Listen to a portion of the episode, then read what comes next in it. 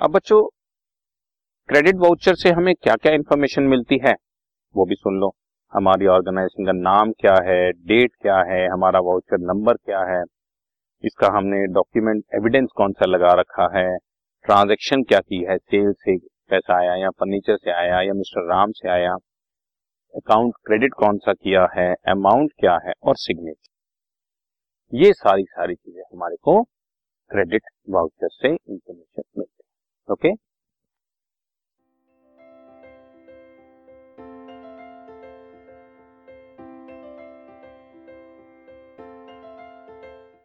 this podcast is brought you by Hubhopper शिक्षा अभियान अगर आपको ये पॉडकास्ट पसंद आया तो प्लीज़ लाइक शेयर और सब्सक्राइब करें और वीडियो क्लासेस के लिए शिक्षा अभियान के यूट्यूब चैनल पर जाएँ।